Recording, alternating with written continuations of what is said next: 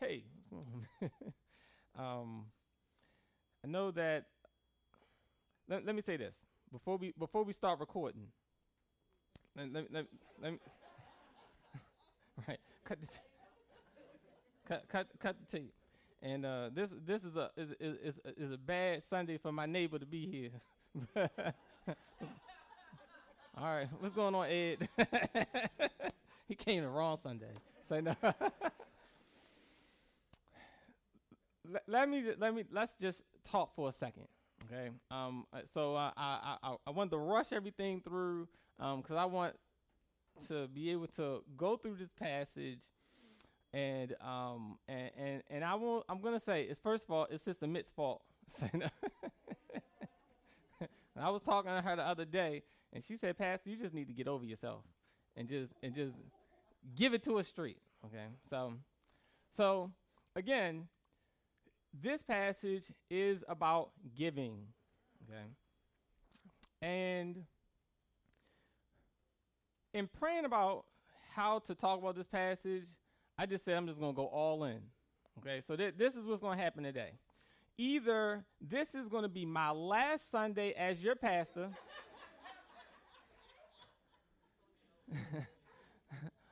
or I'm not going to see some of y'all for a while. okay. Um, now, it, it's going to be uncomfortable. It's going to be uncomfortable for all of us. You all know that um, I don't like talking about money. Okay.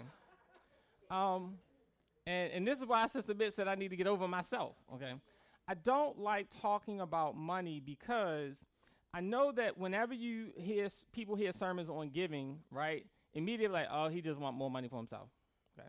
Now, at the room, right, we've taken that excuse away because it don't matter if y'all brought a million dollars in here for offering, I don't get an extra penny, okay? We, we had that set, okay? So, so this is not about, about, uh, want more money for myself or or anything like that. That's that is is you know, I want want to say that up front. Um, but at the same time, we want to make sure that we understand why the Bible says what it says and and what we as are responsible to do, right? It is our responsibility to give so that we are funding missions and helping people who are poor and needy and, and things like that. So, um, so we have several projects, of course, that we um, um, are, are working on, um, and uh, even some that may be in the pipeline. Just to think about. But again, um, I want us to, as we as we listen to this, I want us to ask ourselves, God, what are you saying to me? in this. Last thing I want to I want I want to say um, before I jump into this passage is this passage is about tithing, right? Now, all of us all still recognize my, my position. I don't believe that as, as Christians we're obligated to tithe. Okay, I think that that was something in the Old Testament, not something in the New Testament, something that I, I'm repeatedly told uh, by some that I need to stop saying. okay, so I want us to to when we when we talk about this passage, this passage is talk about tithing, giving ten percent. Okay, um, so I, I will use that word, but um, again, I want us to keep in context everything that I have have have said, and make sure that uh, we, we we keep all of those things in perspective. All right, and then next week I'm going to uh, come back, you know, and, and touch on this again, looking at some things in the New Testament so that we can be very clear to keep this passage in the context of everything that we that we've been saying for, for years now. Okay, so we'll come back next week and kind of, you know, I'll kind of uh, brush you off, but uh, but um, my my children growing up loved the movie Rio, and uh, there's a scene in, in the movie Rio where they're riding on the on the back of this bulldog, and he says, "Y'all need to hold on because y'all gonna get wet on this ride." okay, so so so I'm giving you your warning up front. Let us look at Malachi, chapter three, verses six through twelve. We've been working our way through the book of Malachi, and it's been tough. As I said, oftentimes we, we go to the Bible and there's a lot of um, in Scripture that is encouraging. Okay, uh, but as the Bible says in Hebrews, the Bible is also a two-edged sword, and so sometimes God has to cut us, and this is going to be one of those days. they want that Hebrews, Malachi, chapter three. We're just going to be looking at verses six through twelve today.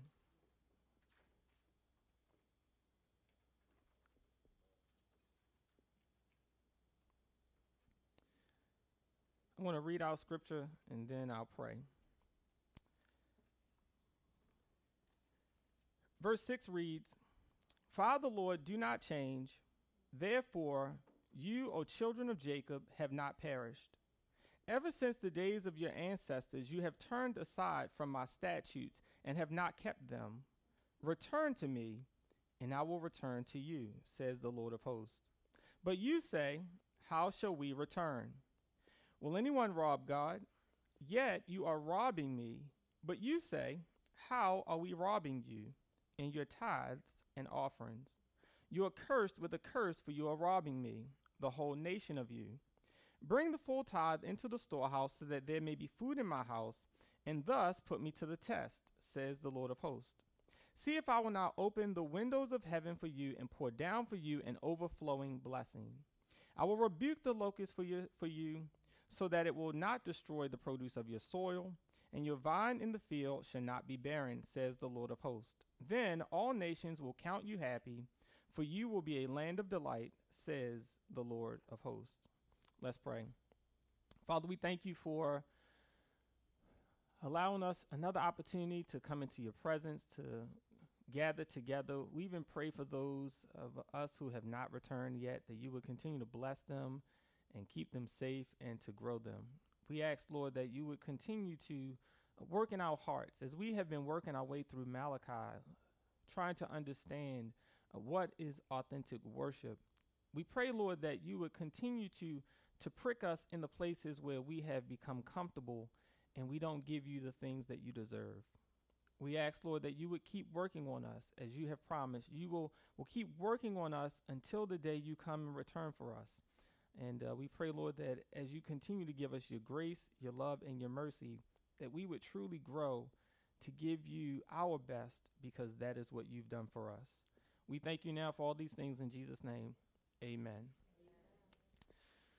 I'm going to give y'all a warning already. I, I already know I'm going to go past my 12 o'clock time just to give y'all a heads up. And so, and so, uh, I, I know I said that we would, would wait until September to get back to, you know, leaving at 12:30. But uh, I'm a still uh, a Sunday today, so just get just to give y'all a heads up. It's a lot I got to touch on, and so y'all ain't got no way to go anyway. So let's let's look at this passage, and let me give you my title. Now I, I thought long and hard about this title. I thought long and hard about this title, and I think that this title really fits this passage. The title is God, I love you, but you cannot have my money.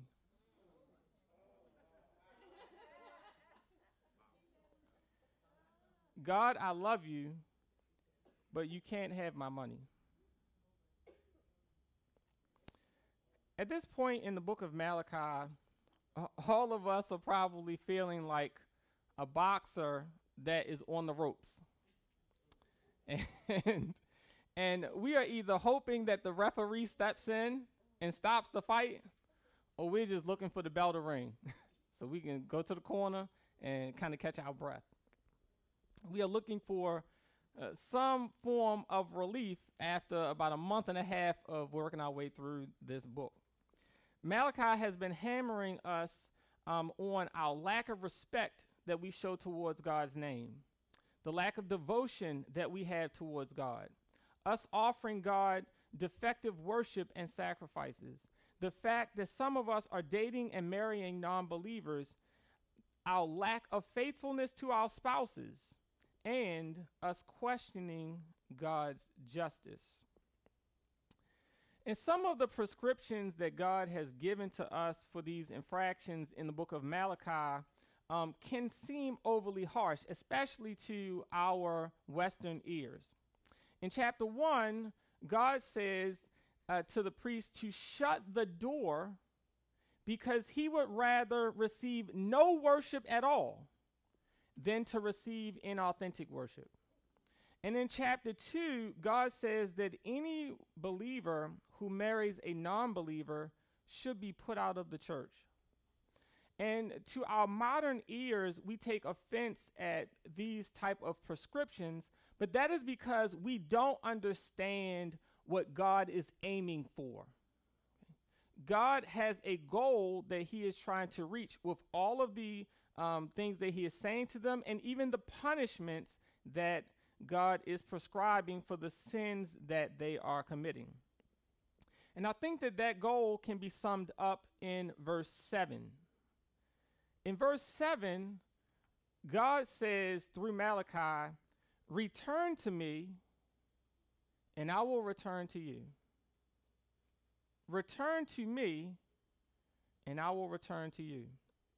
All that God has, has set up into this point and all that God is doing up until this point is in order to further the goal of reconciliation. God wants to reconcile with his people.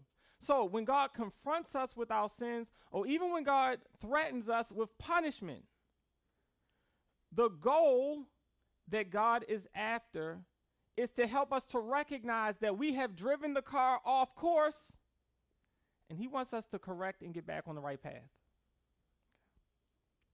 Now, the fact that we are offended by God, or Paul in 1 Corinthians chapter 5, uh, going back to our cell group, where we had to kind of take a break for a couple weeks and look at 1 Corinthians 5 and 6, right? We just couldn't understand, well, what does Paul mean that someone should be put out of the church? Like I don't I don't get that. Okay, so we had we had to stop for for a little while and and kind of dig down into that. But the the reason that we are offended that God would prescribe being put out of church for certain sins is because, and you all will probably disagree with me on this, but I think it's true. We have a hidden assumption that we have the right to continue in our sin.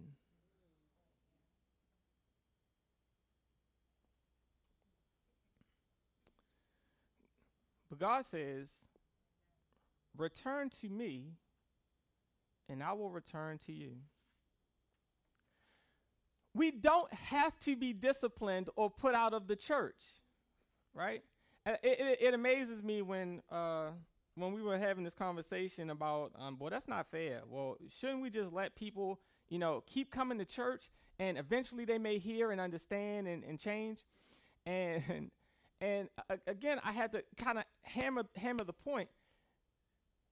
A person does not have to get put out of church. Okay, so so Paul's point is that Christians who are living in um, sexually immoral lives, right, right, they have to understand how serious this issue is. And so he says, if they don't repent, right, then the, the then put them, you know, they have to be disciplined. Well, you have to stop coming until you get this right, okay? Because you're making Jesus look bad you're making us look bad. People saying, well, Christians are hypocrites. they're doing all kinds of things. You're making God look bad. So there has to be some kind of discipline. And they have to recognize how serious this is.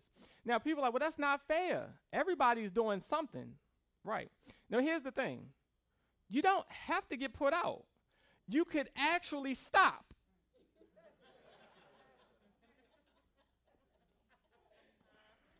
right? and then and then then there's no issue. But the reason that we get offended by just saying that is that in our core we say, "Well, I'm not going to stop. I, I, I have the right to to do what I want to do." So, what we have to recognize is that we can actually confess our sins, turn our backs back, turn back to God, I should say, and, and return to him. And then the threat of punishment will go away. But the reason, again, you may, you won't agree with me, the, the, the reason that we retain our offense is because we know in our hearts that we really don't want to return. We, we enjoy our sin. Now, in verses 6 and 7, God through Malachi is offering us relief from all the indictments and punishments that we have seen before. In spite of our sin, in spite of our flaws, in spite of, uh, of, of what we've seen where God says that we're offering him uh, uh, polluted worship is, is, is, is what the Malachi calls it. He says that in spite of all of these things, God has not wiped us out yet. He says, You have not been destroyed, you have not perished. And he doesn't say that the reason that God has not wiped us out is because we are somehow inherently good. Right? He doesn't say that God has not wiped us out because God does not see our sin as somehow that's all that serious. He says that the reason that God does not wipe us out when we sin against him, because again, sin is rebellion against God, and he is a king, and kings don't take rebellion very well. But the reason that God ha- does not wipe us out has nothing to do with us and everything to do with the nature of God. He says that God is immutable, which means he does not and he cannot change. Verse 6 For I, the Lord, do not change, therefore you, O children of Jacob, have not perished. God is consistent. God is not like us. He is not like uh, uh, he's not like us where we oftentimes, you know, we, we, we, we profess our love to someone, and then when they get on our nerves, we're like, man, y'all can go about your business. God is it does not experience mood swings. where one day he loves you and one day he does not. Okay. God is a consistent God that says, I will never leave you nor forsake you. God will never get tired of us and he will never throw us away. The Bible says that he is faithful and compassionate and slow to anger and abounding in mercy. God is, is patient even in the face of our prolonged rebellion. Notice in verse uh, um, 6, he, um, he, um, uh, verse 7, he goes on to say that from your ancestors you have rebelled against me. Right? This, this is a generational thing. Okay. And yet, in the face of prolonged rebellion, he still doesn't throw them away. He keeps pursuing them trying to woo them back to himself. And listen, uh, I, I keep trying to relate these things back to what God does for us, right? Every single day. I said this last week. Every single day, I sin, I fail God, just like all of us. Okay? And yet, I know with certainty God is not going to throw me away. right? Now, Hebrews chapter 12, he might spank us. right? he, he, he may allow things to come into our lives to discipline us, to help us to recognize we need to get the right on the back, right on the right path. But we can be certain that he's never going to leave us or throw us away. So God is is is that type of God that he does not and he cannot change. When he brings you into relationship with himself, he will always accept you with open arms.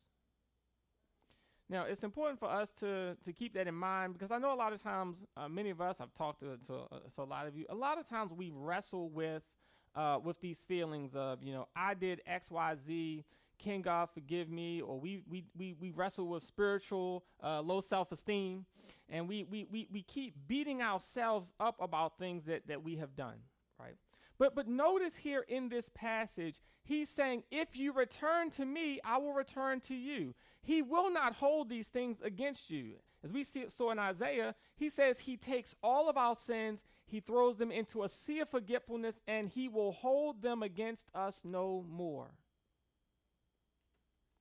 God is not holding anything against you.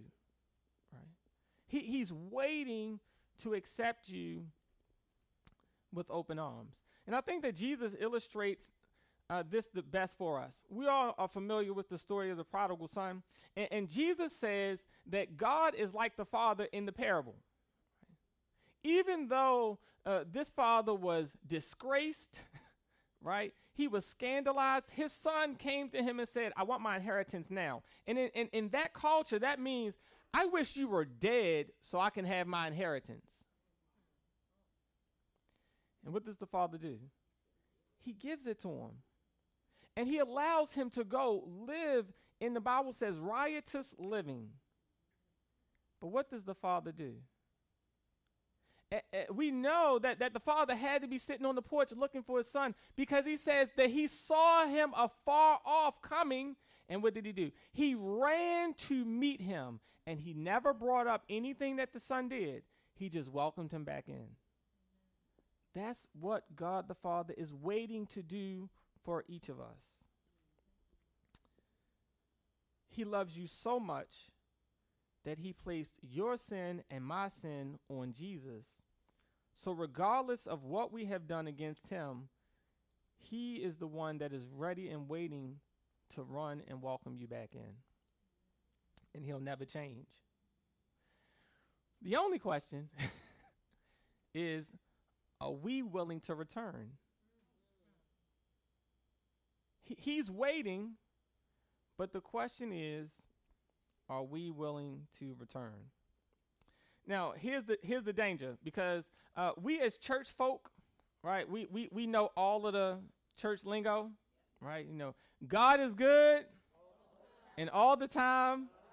There you go. All right, so I, and so we, we we we know that what we're supposed to say so if I ask you the question, uh, are you willing to return to God? Literally nobody will be like, nah, mm-mm. No, no, nobody's going to say, no, I love my sin so much that I'm not willing to actually return back to God. Okay. You, even if that's what's going through your head, you be like, oh yeah, pastor, Abs- absolutely. okay, okay. We, we know exactly what we, we should say and so uh, we, will, we would approach it the same way that the Israelites would approach it. Okay? So, so God tells them that they are supposed to return to Him. Verse 7, they say, Well, how should we return? In, in what way would you like us to return? Now, let's pause for a moment. I know that I've, I've said a whole lot, but I, I want us to pause for a moment because we have to follow the flow of what is being said in the passage. I know that we all know what is about to be said. Okay. Will a man rob God? You're robbing me. How are we robbing you? In tithes and offerings, right? So we, we all we we that has been hammered into every one of our good Baptist folk. Okay. Um, however, I think that if we are not connecting what is said in verses 6 and 7 to what is said in verse 8, we miss the whole point of the passage. Okay? Um, now, now I, I, think that pastors have done a, a, a good job of, uh, of us memorizing verse 8, but we don't understand the context of why verse 8 is here. So listen to it again. Listen to the argument that Malachi is making. Verse 6 Malachi says that God's immutability, the fact that he does not change, is the reason that we are not destroyed when we sin against him. God does not change, therefore, his loving purpose for us does not change. Verse 7 Since God ju- does not change, he will always be there waiting for us to return to him. Okay? God doesn't change, that's why he doesn't destroy you. Because he does not change, he will always wait for you to return. The only question is what does it look like for us to return? Okay? Now, so whatever verse 8 says is a response or an answer to the question of what it looks like when people return to God. Everybody see that? Okay? So, verse 8 is how people need to repent and turn back to God. That's what it's going to look like. Okay? So, whatever he says in verse 8, this is what it will look like when you turn back to God. Okay. Everybody with me? Okay? So, what does it look like for a person to return to the Lord? How do we know when a person has seriously come back to God with all of their heart? The answer is it will show up in their checkbook.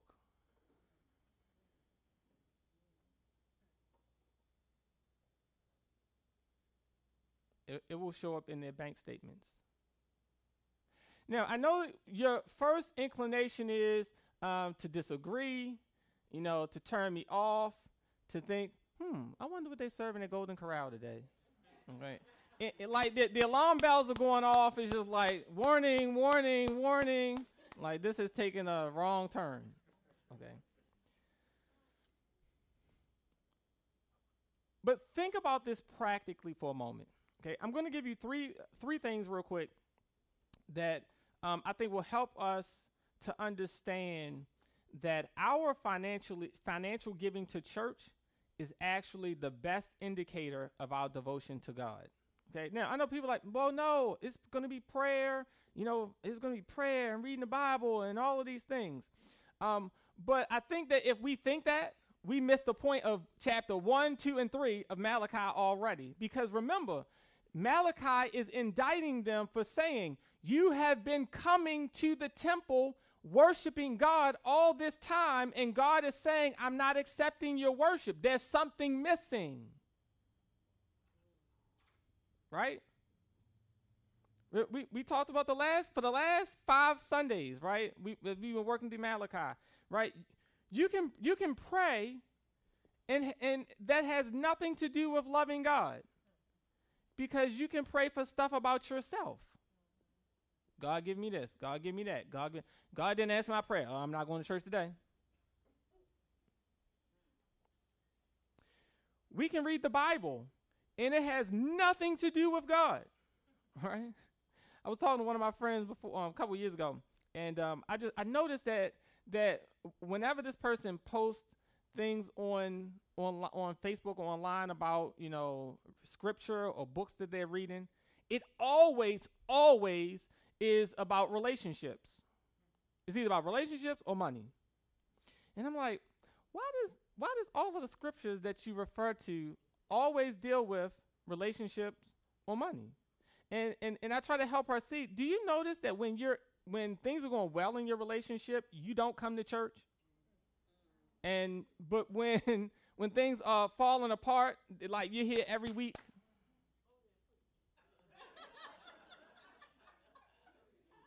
that you can do a lot of religious things and it has nothing to do with God. It's not so with giving. That the only the only reason that you're going to give is because you have something has has changed in in your heart. Okay. Now, so three things I want us to say. Want to say first, our return to God must be measurable. Okay. Too often, uh, when we repent of sin, we we think that our our repentance from sin goes like this: God forgive me, thank you for forgiving me, Amen. And then we go about our business. And and and and, and there's there's no follow up. We think that simply promising God not to commit a sin again is enough However, virtually every single passage in the Bible that talks to us about putting an end to sin in our, in our life, in the same passage, calls on us to do something in exchange for that sin. Right? Stop sinning and do this. Just for an example, I want you to turn really quickly to Ephesians chapter 4. I could have went to several passages on this, but I want you to look at Ephesians chapter 4 real quick I think that this is a it's kind of an example of, of what I would like us to see. Ephesians chapter 4, verse 17 is where I'll start. Paul is talking to us about uh, what it looks like for us as Christians, how we should live. He says, verse 17, Now this I say, um, th- now this I affirm and insist on in the Lord.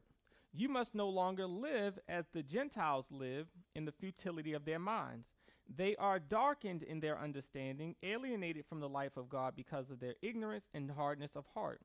They have lost all sensitivity and have abandoned themselves to licentiousness, greedy to practice every kind of impurity.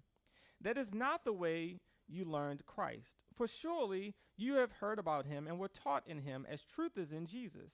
You were taught to put away your former way of life, your old self, corrupt and deluded by its lust put away your former way of life, take that off, stop doing that, and to be renewed in the spirit of your mind, and to clothe yourselves with the new self created according to the likeness of God in true righteousness and holiness. Notice what he says.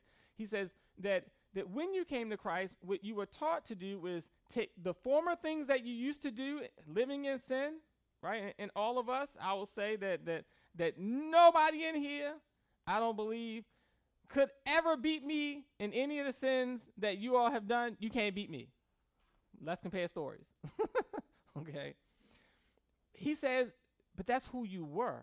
Stop doing that. Okay. But when you stop doing that, you have to replace it with something else or you will go back. So he says, stop doing that, but instead renew your mind and start living in righteousness and holiness. Verse 25. So then, put away falsehood, okay? Stop stop lying and then instead do what? Speak truth to your neighbor, for we are members of one another. Verse 26. Be angry and do not sin. Do not let the sun go down on your anger and do not give room to the devil. Verse 28. Thieves must give up stealing, but instead, what should they do? Rather, let them labor and work honestly with their own hands so as to have something to share with the needy. So if you used to steal, stop doing that. What should you do instead? Go get a job so that you can give to other people in need. Okay? Verse 29 Let no evil talk come out of your mouth, but only what is useful for building up, as there is need, so that your words may give grace to those who hear it. Stop cursing and saying bad stuff. What you, should you do in, uh, in, exchange? You should say positive things that will build people up. Okay. Whenever you stop doing something, you must do something concrete in its place to one, prove that you are serious, and number two, to ensure that you do not go back. Everybody see that? So, so what I'm trying to get us to see in, in this first point is that when we return to God, it must be measurable. We must do we must do something. It can't just be, oh, thank you for forgiving me, God, and then we go about our business. Right? There must be something done that is tangible uh, uh, moving forward. Number two, our return to God must be valuable. Whatever action we perform must demonstrate to God and to others that we are serious. Now, think about this a husband comes home and uh, he tells his wife that he has been unfaithful. And the wife says, okay, well, what are we going to do about this? Right? First, she doesn't kill him. okay. And, and, and then she decides, okay, well, we can work this out. Oh, so what are you going to do? He's like, well, I'm not going to really do anything. I'm not well, you don't want to go to counseling? No, not really. Can't you just accept my apology and move on? You don't want to go to counseling? You don't want to like do something, right? It she's going to say you're not really serious. Why? Because you're not offering something valuable to prove that you are serious. Right? When we offer God something that is of little or no value to us, it's actually a reflection on how we feel about God. Now, all of us know the story of Cain and Abel, correct?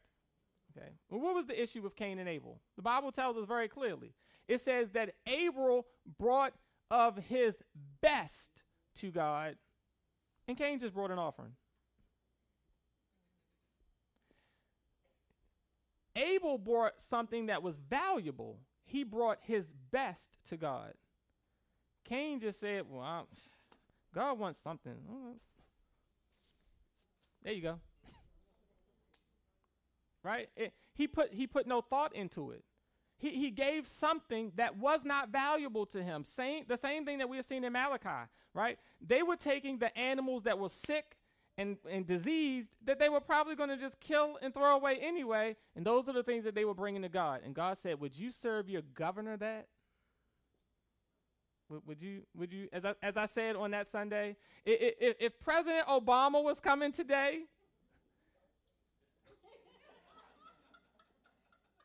would, would, you serve this kind of meal? Okay, now I didn't say the other president uh, for, for, on purpose. He'd be like, yeah. okay. okay. okay. The, but again, okay, it must be measurable and it must be valuable. And the third thing that I would say about our return to God is that it must be sacrificial.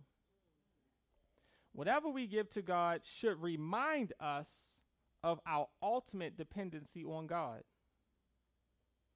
Right? Sin at its core is pride and self reliance. I'm going to rely on myself. I know what God says, but I'm, I'm going to rely on myself on this one. Okay. So when we return to God, we need something that is going to remind us that we need to depend on God. So when we give to, to God, it, it must be sacrificial, right? Because the only thing that will keep us from falling back into sin is a deeper love and dependence on God. And in turning our back um, turning back to God from sin, our action has to constantly remind us of our need for God. Now, um, with all that being said, it's time for y'all to put y'all seatbelts on. Oh no. That was us like just climbing to the top. And now the roller coaster about to Now with all that being said, what does your pay what does your checkbook say to you about your love for Jesus? What does your checkbook say to you about your love for Jesus? Well, let me ask this a different way. At the beginning of each year, when we give you your financial statements of how much you gave the previous year, if there was such thing as a church jail would you be arrested for robbing God? I mean, we every January we give you these statements. Okay, think about your statement from January. If church was a jail, would you be arrested for robbing God?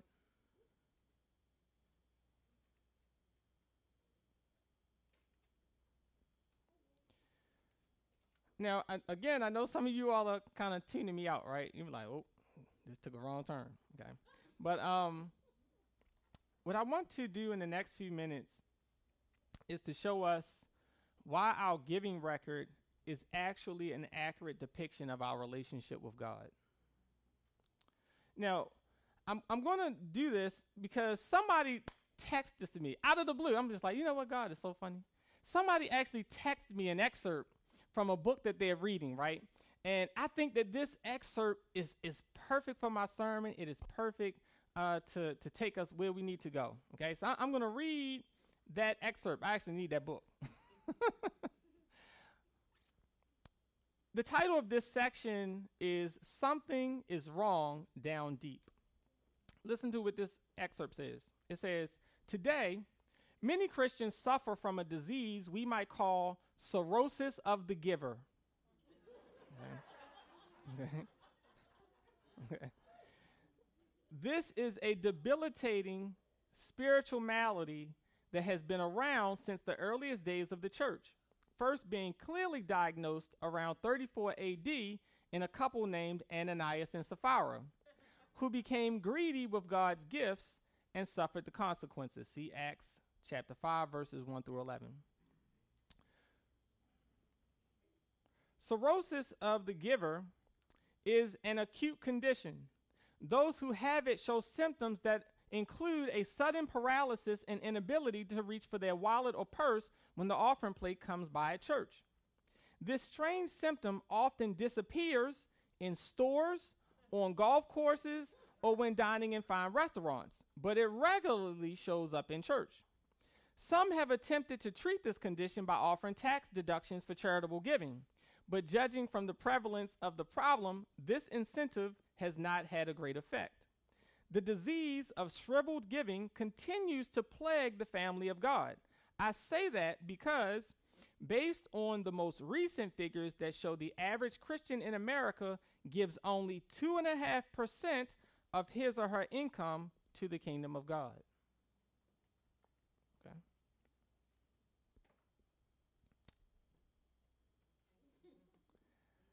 I think that this excerpt perfectly speaks to the point that I'm trying to drive home to us today that our financial giving to church is probably the most accurate, measurable, valuable, and sacrificial indicator of our relationship with God.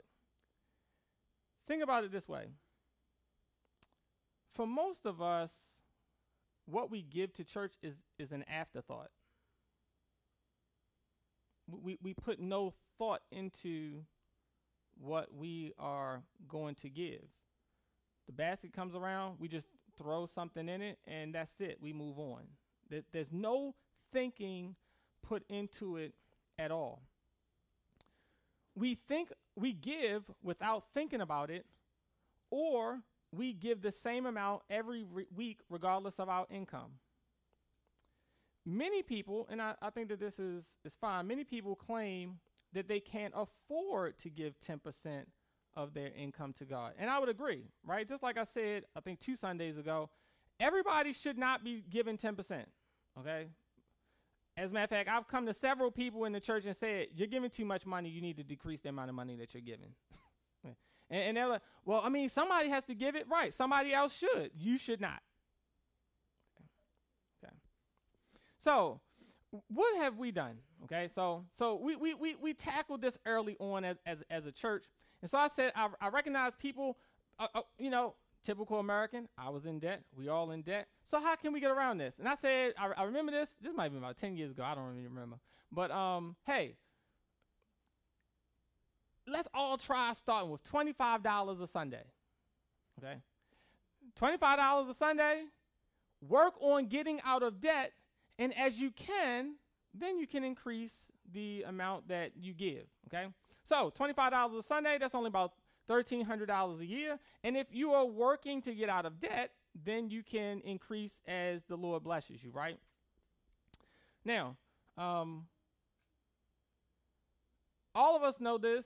I don't check people's giving records. I don't know what you give from, um, from week to week, but I do help with stuff in the envelopes at the end of the year. So I, I randomly see, you know, uh, things, and, and, and the trustees talk to me about these things. But I can tell you that probably almost half of us aren't even doing $25 a Sunday.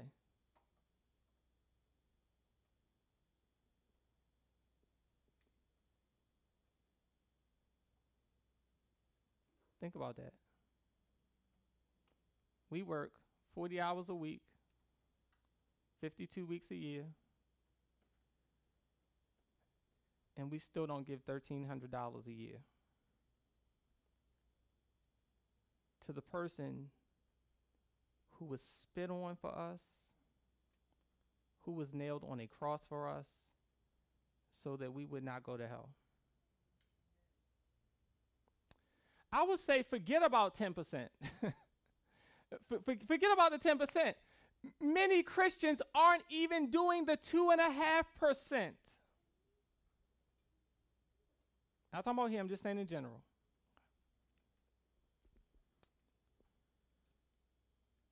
Now, I, I want I'm, I'm I'm I'm saying this. I prayed and asked God, God, please. I pray that I say it with grace, and I pray that people hear this with grace. but I I have to say it. I gotta. I have to. I have to do this. Okay. I gotta. Gotta cut. Okay. Um, because again, my job is to help us to grow spiritually, right? And and and and we laugh a lot at our church, right? We we have fun a lot. We you know I come to your house, you come to my house. We we we, we hang out, we eat, we have a whole bunch of fun. But but at its core, my job is to help you, right? And so so I got to tell you the truth. And on this subject, people talking of giving, people have come to me and they will say that they can't afford to give. They can't afford to give because they're living paycheck to paycheck, and I get it. I have li- Janita didn't work for like six years. I get living paycheck to paycheck. I I, com- I understand that. Okay, thank God that she went back to teaching. Amen. Hallelujah. okay. okay. But some of us are living paycheck to paycheck, working multiple jobs so that we could afford the things that we want.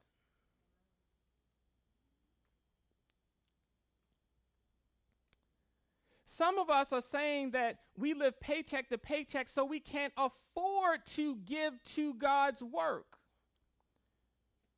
But some of those same people will then turn around and go on vacation and then will call me and ask me to pray for them to have safe travels on their vacation.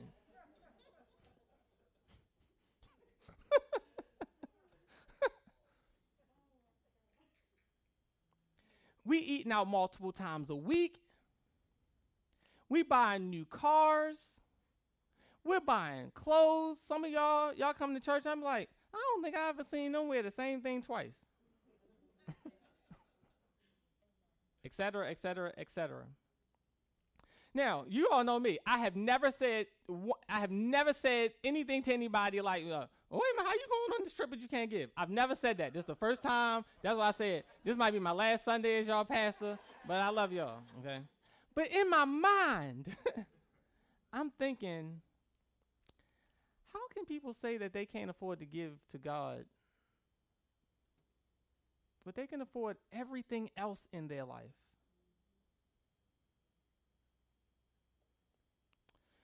The answer, if we are really, really, really honest with ourselves, is that we don't see God, the church, or his work as our priority.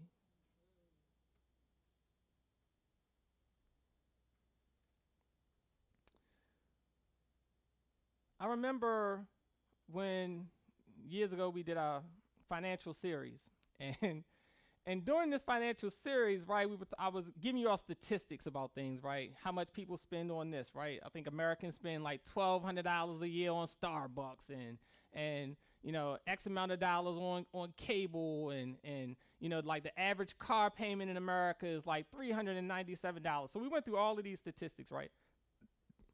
And I, I remember when I um going through this the, do that, and I said I would I will never give a car company more money in a month than I give God.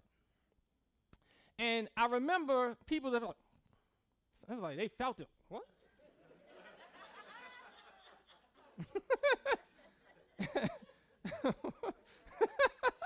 They're like, what? what did he just say? The responses that I got after that series, you would have thought I told someone to go home and smack their mama. They're like, what? Like, no, mm-mm, mm-mm, no. We have no problem. We don't think twice about sp- sending Honda, BMW, Toyota, Chrysler, GM. We don't think twice about sending them 300 400 $500 a month. We would never give God that kind of money. Never. Ever, ever, ever. Mm-mm. That's not necessary. We have no problem paying that for 20 or 30 years. Because you know how we do. We buy a car. As soon as we pay it off, we buy a new one, right? And we do that for 20 or 30 years. We have no problem sending that kind of money to a car dealership, making somebody else rich. We would never give God that kind of money. We think that the idea itself is crazy. That's why people are like, what? Give what? is he, he tripping? Give the church the same amount of money as my car payment? That's a radical idea. But think about it. How can you have no problem sending hundreds of dollars per month to a car company for decades, but never think about giving the same amount of money to make sure someone else does not go to hell? That says a lot about priorities.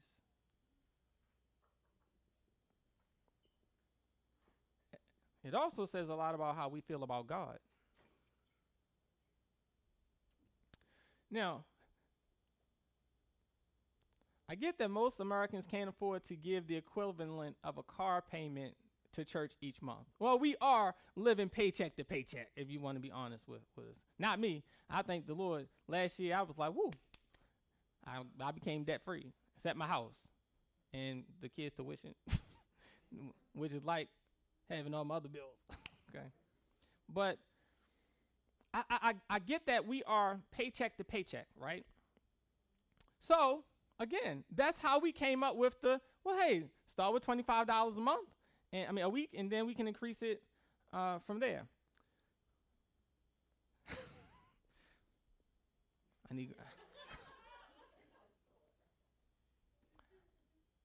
but even that rarely happens. It is, it is hard for many of us to, to come up with just $1,300 a year. Now, I'm going to say this. I, I'm going to say it. You know, I'll give my resignation if necessary. But a couple years ago, we had a church cruise. And like half the church went on the cruise. When we announced the cruise and hand out the pricing, the funny thing is that the cost of the cruise was about $1,300.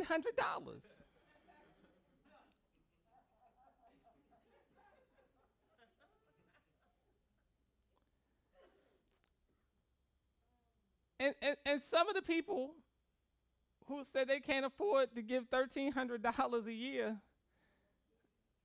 to church found the money to go on the cruise.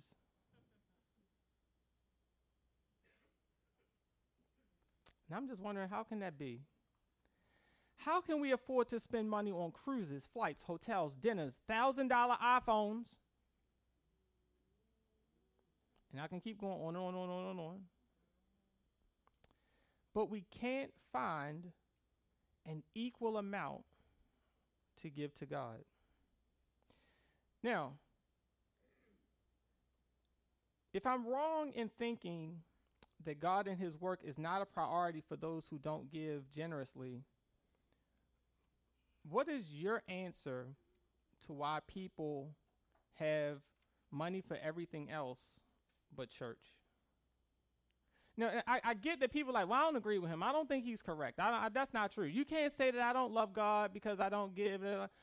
Well, why, what answer would you give?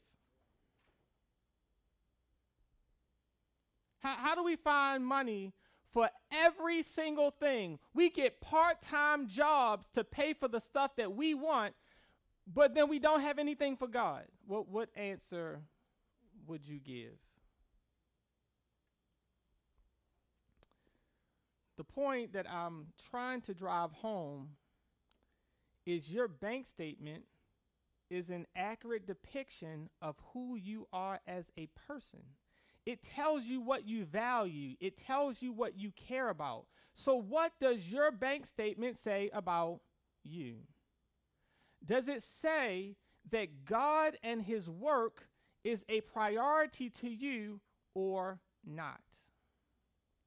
Now, in, in 2 Corinthians chapter 9, verse 7, Paul says, each of you must give as you have made up your mind, not reluctantly or under compulsion, for God loves a cheerful giver. Now, taking my cue from this verse, this is why, again, we don't do the whole, you know, everybody, you know, you got to give 10%, you got to tithe. You're going to be cursed with a curse if you don't give. And then we beat you all, beat you up over the head. You know, then we come and say, all right, take it. Hold this up. Lord, I honor you with this. Right. We, we, we don't do all of the gimmicks because, again, we don't even say nothing. Put the offering basket out. You can come and give what you want.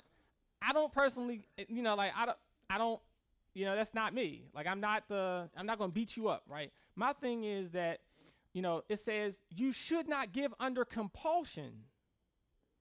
You should not give because someone is badgering you, right? That's why when I announce it's offering time, they hold out the baskets. Now in the pandemic, it's at the front door. You give, you don't give. I won't know, right? It, it, it, you should not give under compulsion, and that's part of the reason why I hate giving messages on money because I notice whenever we hit a passage about money, it's like offering goes up for like two Sundays and then go right back down. okay, I, I, I don't want that, and I, I debated today about just saying we're not even collecting offering today, just so people understand that's not what this is about. Okay.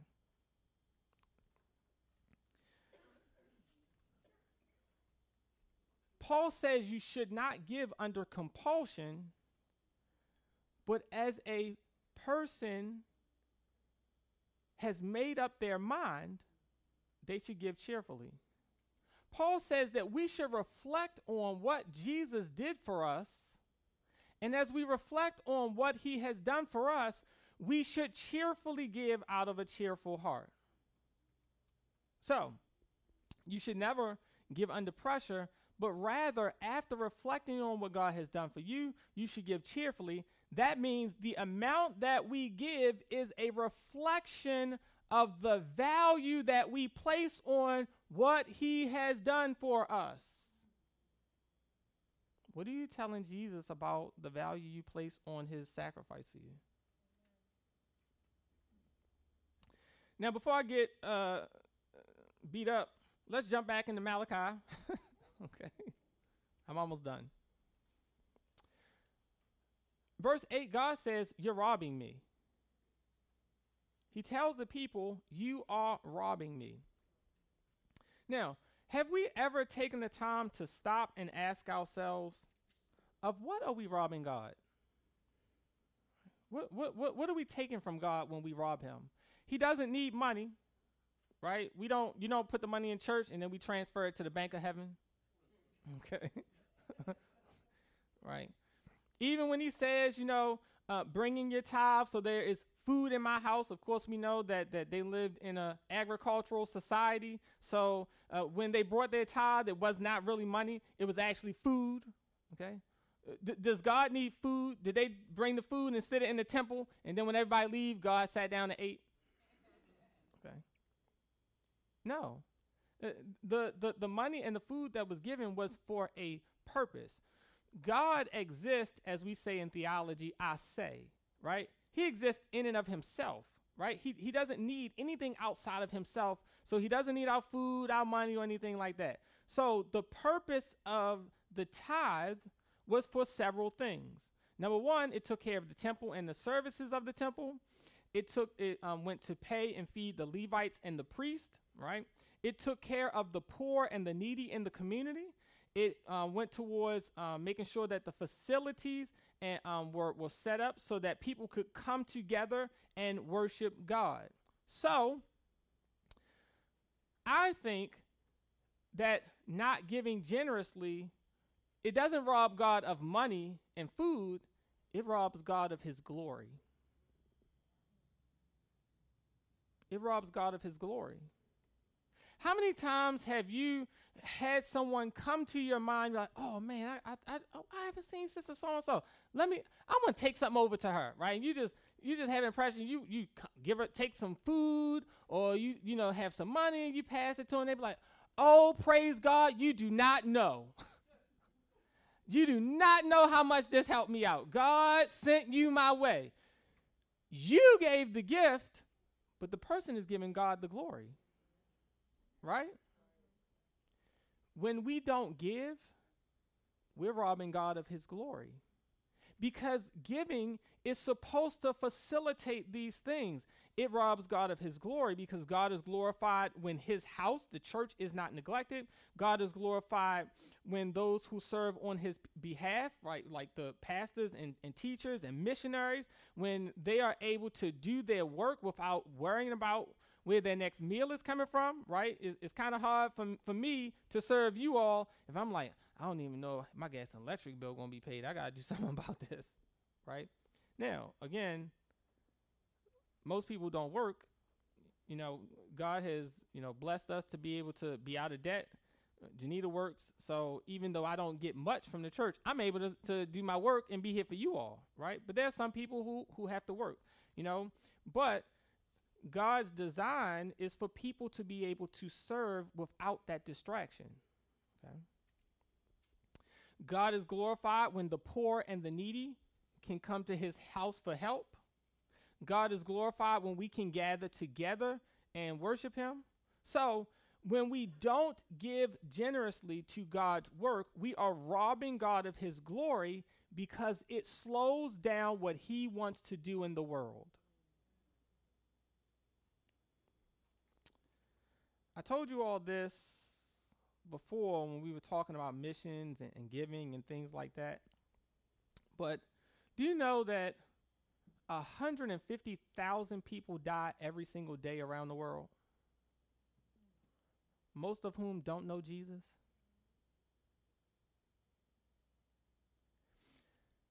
So you have people who are missionaries who are traveling around the world to, to share the gospel and, and, and help people to, to understand what Jesus has done for them. And, and do you know 43% of missionaries are not able to stay on the field for their whole term because of lack of funding?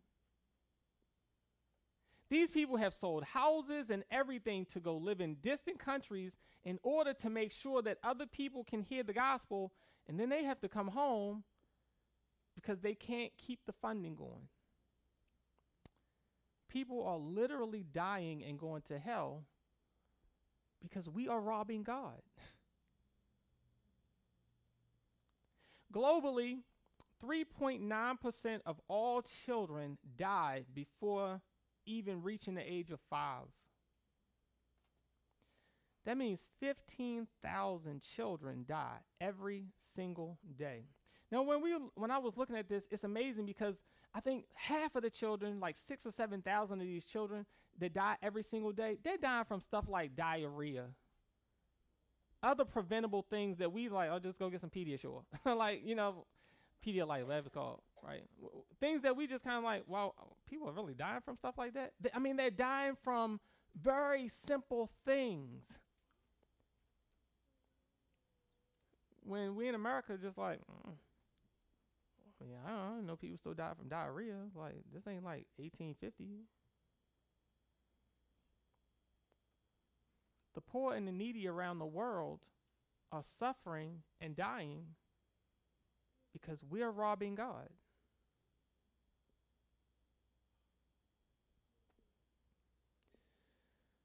So God gives us the solution, right? And and I, and I, and I will say this. I was thinking about this. I think that sometimes we we think that um, the solution is just, and, and I'll say this right. I, I don't think that, that government involvement is is is bad. That's not the, that's not my point. But I think that we as Christians put too much on, you know, government involvement, right? We, we pay our taxes and that money should be used to do all of those things, but that does not get us off the hook right? It, it's our responsibility to make sure that we are doing these things in order to help people, right? And that's why we as a church built a school in the Congo, um, you know, dug a well in Kinshasa, right, so that they could have fresh drinking water. You know, the you know, all of the things that we've done in Haiti and in all of these different places, we're doing these things. People are like, well, why we have to do all of this stuff? Because it's our responsibility. We oh the one percent they gotta you're the one percent. Everybody else in the world is living on two dollars a day. Two thirds of the world population lives on two dollars a day. You are the one percent. But the mission agencies and humanitarian organizations, they can't get the funding because all of our money is going to red bottom shoes and Visa. And don't get me wrong, I don't want to say that we just we did a whole financial series. I think that we should all enjoy everything that God created us. Paul says that, right? That God wants us to richly enjoy everything He has created. I, that's my point.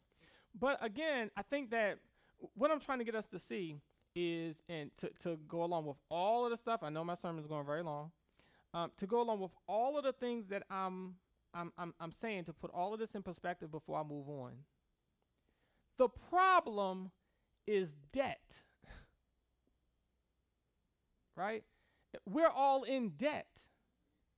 And the reason that we're all in debt is because we're not content and we don't rec- we don't have delayed gratification. Right? Th- that's the issue. You can go on your cruise. You can buy whatever car you want. Like, you know, I do it, right? I, but the problem is we can't do all of these things piling up debt. Okay. Now, that's why we did the Dave Ramsey the, the Dave Ramsey stuff. Hey, you know, let's do this. But I'm gonna be honest with you. We have paid financial planners. We've done financial seminars. We, you know, did all of this stuff. And again, on purpose, sometimes, sometimes the church pays for it. Sometimes I pay for all of this stuff out of my own pocket, giving you all free books, paying for uh, financial planners, all of these people to come in, and then y'all don't even show up.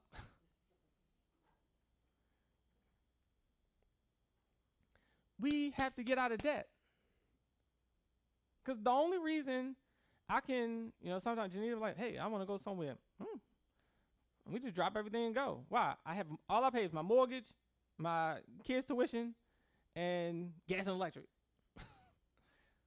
and then I pay my tithes. So you can do all of these things. You have to do the hard work of getting out of debt first. Right? And then you can buy whatever car you want. You know, you can go with that wherever you want and still give to God's work. But you have to get your finances under control. We have to be the to- do the total work of everything we've talked about. Okay. Now let me finish this up because y'all like we won't be in the back of the Golden Corral line now. He talking way too long. All right. What's the solution? What does God say? Verse 10 God says to the people, bring the full tithe into the storehouse, right? And he says that if you do this, again, we're, we're saying tithe, but again, back to my position, I don't believe that that that that everyone is is required to give ten percent. again, I, I, want us to make sure we hear that. We'll talk more about that next Sunday. Um, um, but he says, bring the full tithe into the storehouse, and then he promises that if you would be faithful in doing this, he will bless you. Listen to what he says, verse 10. Bring the full tithe into the storehouse so that there may be food in my house, and thus put me to the test, says the Lord of hosts. See if I will not open the windows of heaven for you and pour down for you an overflowing blessing. I will rebuke the locust for you so that it will not destroy the produce of your soil, and your vine in the field shall not be barren, says the Lord of hosts. Then all nations will count you happy, for you will be a land of delight, says the Lord of hosts. God says that if they would be faithful in bringing him their offerings, then he would make up the difference. And we know from previous chapters, right, chapters 1, 2, and 3, 3 of Malachi, that the people were saying that they were complaining about their lack of financial prosperity. Right? That that's why that's one of the reasons that they turned their back on God. They felt that God was not giving them the same thing that other nations had um had, right? The same level of wealth. And so they would argue that they couldn't afford to bring these tithes in.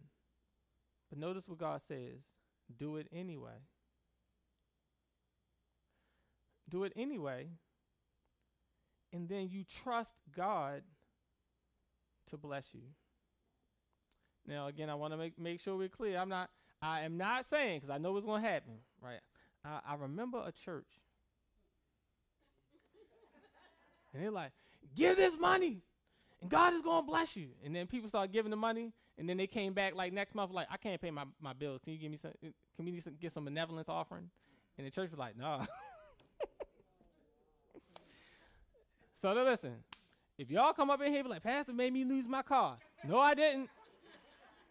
No, I didn't. Go back to my previous sermon. If you have promised these people that you're going to make a payment on this date, Integrity says you better pay those bills. As a Christian, your responsibility is to pay every single debt that you have. So if you got to pay those bills and you can't tithe, you better pay those bills.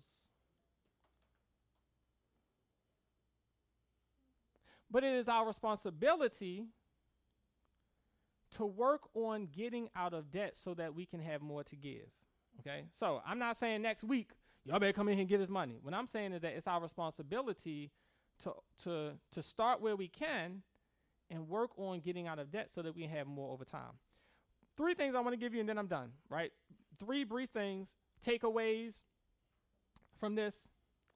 Um, again, I want to reiterate that for us in the church age, the percentage is not the issue. Okay? Um, where he says, you know, you're cursed with a curse because you're robbing God, that you need need to tithe that's not true of us anymore, right? Galatians says that Jesus took the curse for us and nailed it to his cross. Nobody is going to be cursed if they do not tithe. Jesus took that for you. Okay, so I don't want people like, oh my goodness, I gotta give money I can't afford, or God is gonna curse me. That's not how God operates. Okay, okay. So I, I want us to, to, to, to keep that in mind. The percentage is not the issue. John Benton says that at issue is this we should give to God in such a way that we feel the pinch. Right? So it's not about giving 10%. We should be given in a way that we feel it, though. Okay? So for some of us, we're to feel it at 2.5%. Okay? because we have a lot of lot of bills, right? For some people, it's to be five percent. For some people, tithing is nothing. For some people, tithing is robbing God. Giving 10% for some people is robbing God because they can afford to give 20. Okay? Not saying that they have to, but the, the point that, that, I, that I'm making is, is that whatever we give, it should be a sacrifice. We should feel it. We should be like, whoo, right? Am I sure about this? Sometimes I know when I uh, used to write out, out write out our um our giving, I'd be like, oh, I'm gonna get in trouble with this one. okay. Number two, we have an obligation to get our financial house in order so we can afford to give to God's work. Okay. We have that obligation, right? It's it's our responsibility to feed the poor, help the homeless, and, and, and, and pay for missionaries. It's, it's our responsibility to do all of those things. That means we need to get out of debt, and that means that we might have to downsize some things. How about, how about you, you, you oh, Pastor, somebody said this to me one time. I, you know, I, I can't come to church because I'm working two. Um, I, that person, well, they were working three jobs at that time. I'm working three jobs, so I can't come to church. And I said, well, would you mind? You all just bought two brand new cars. Would you mind selling those two cars, downsizing to something less, and that way you won't have to work three jobs? Oh no, uh, uh-uh. uh maybe, maybe you should, maybe you could downsize something, sell something, Right? I wanted to get out of debt. I sold Janita's car.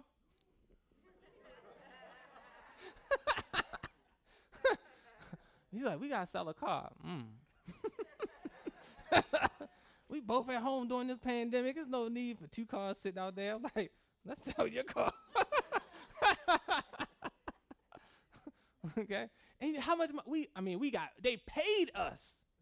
I was like, whoa. I thought we was gonna get nothing. They paid us to take the car and then I saved so much money each month. Right? Downsize. Right? I remember David Platt said one time.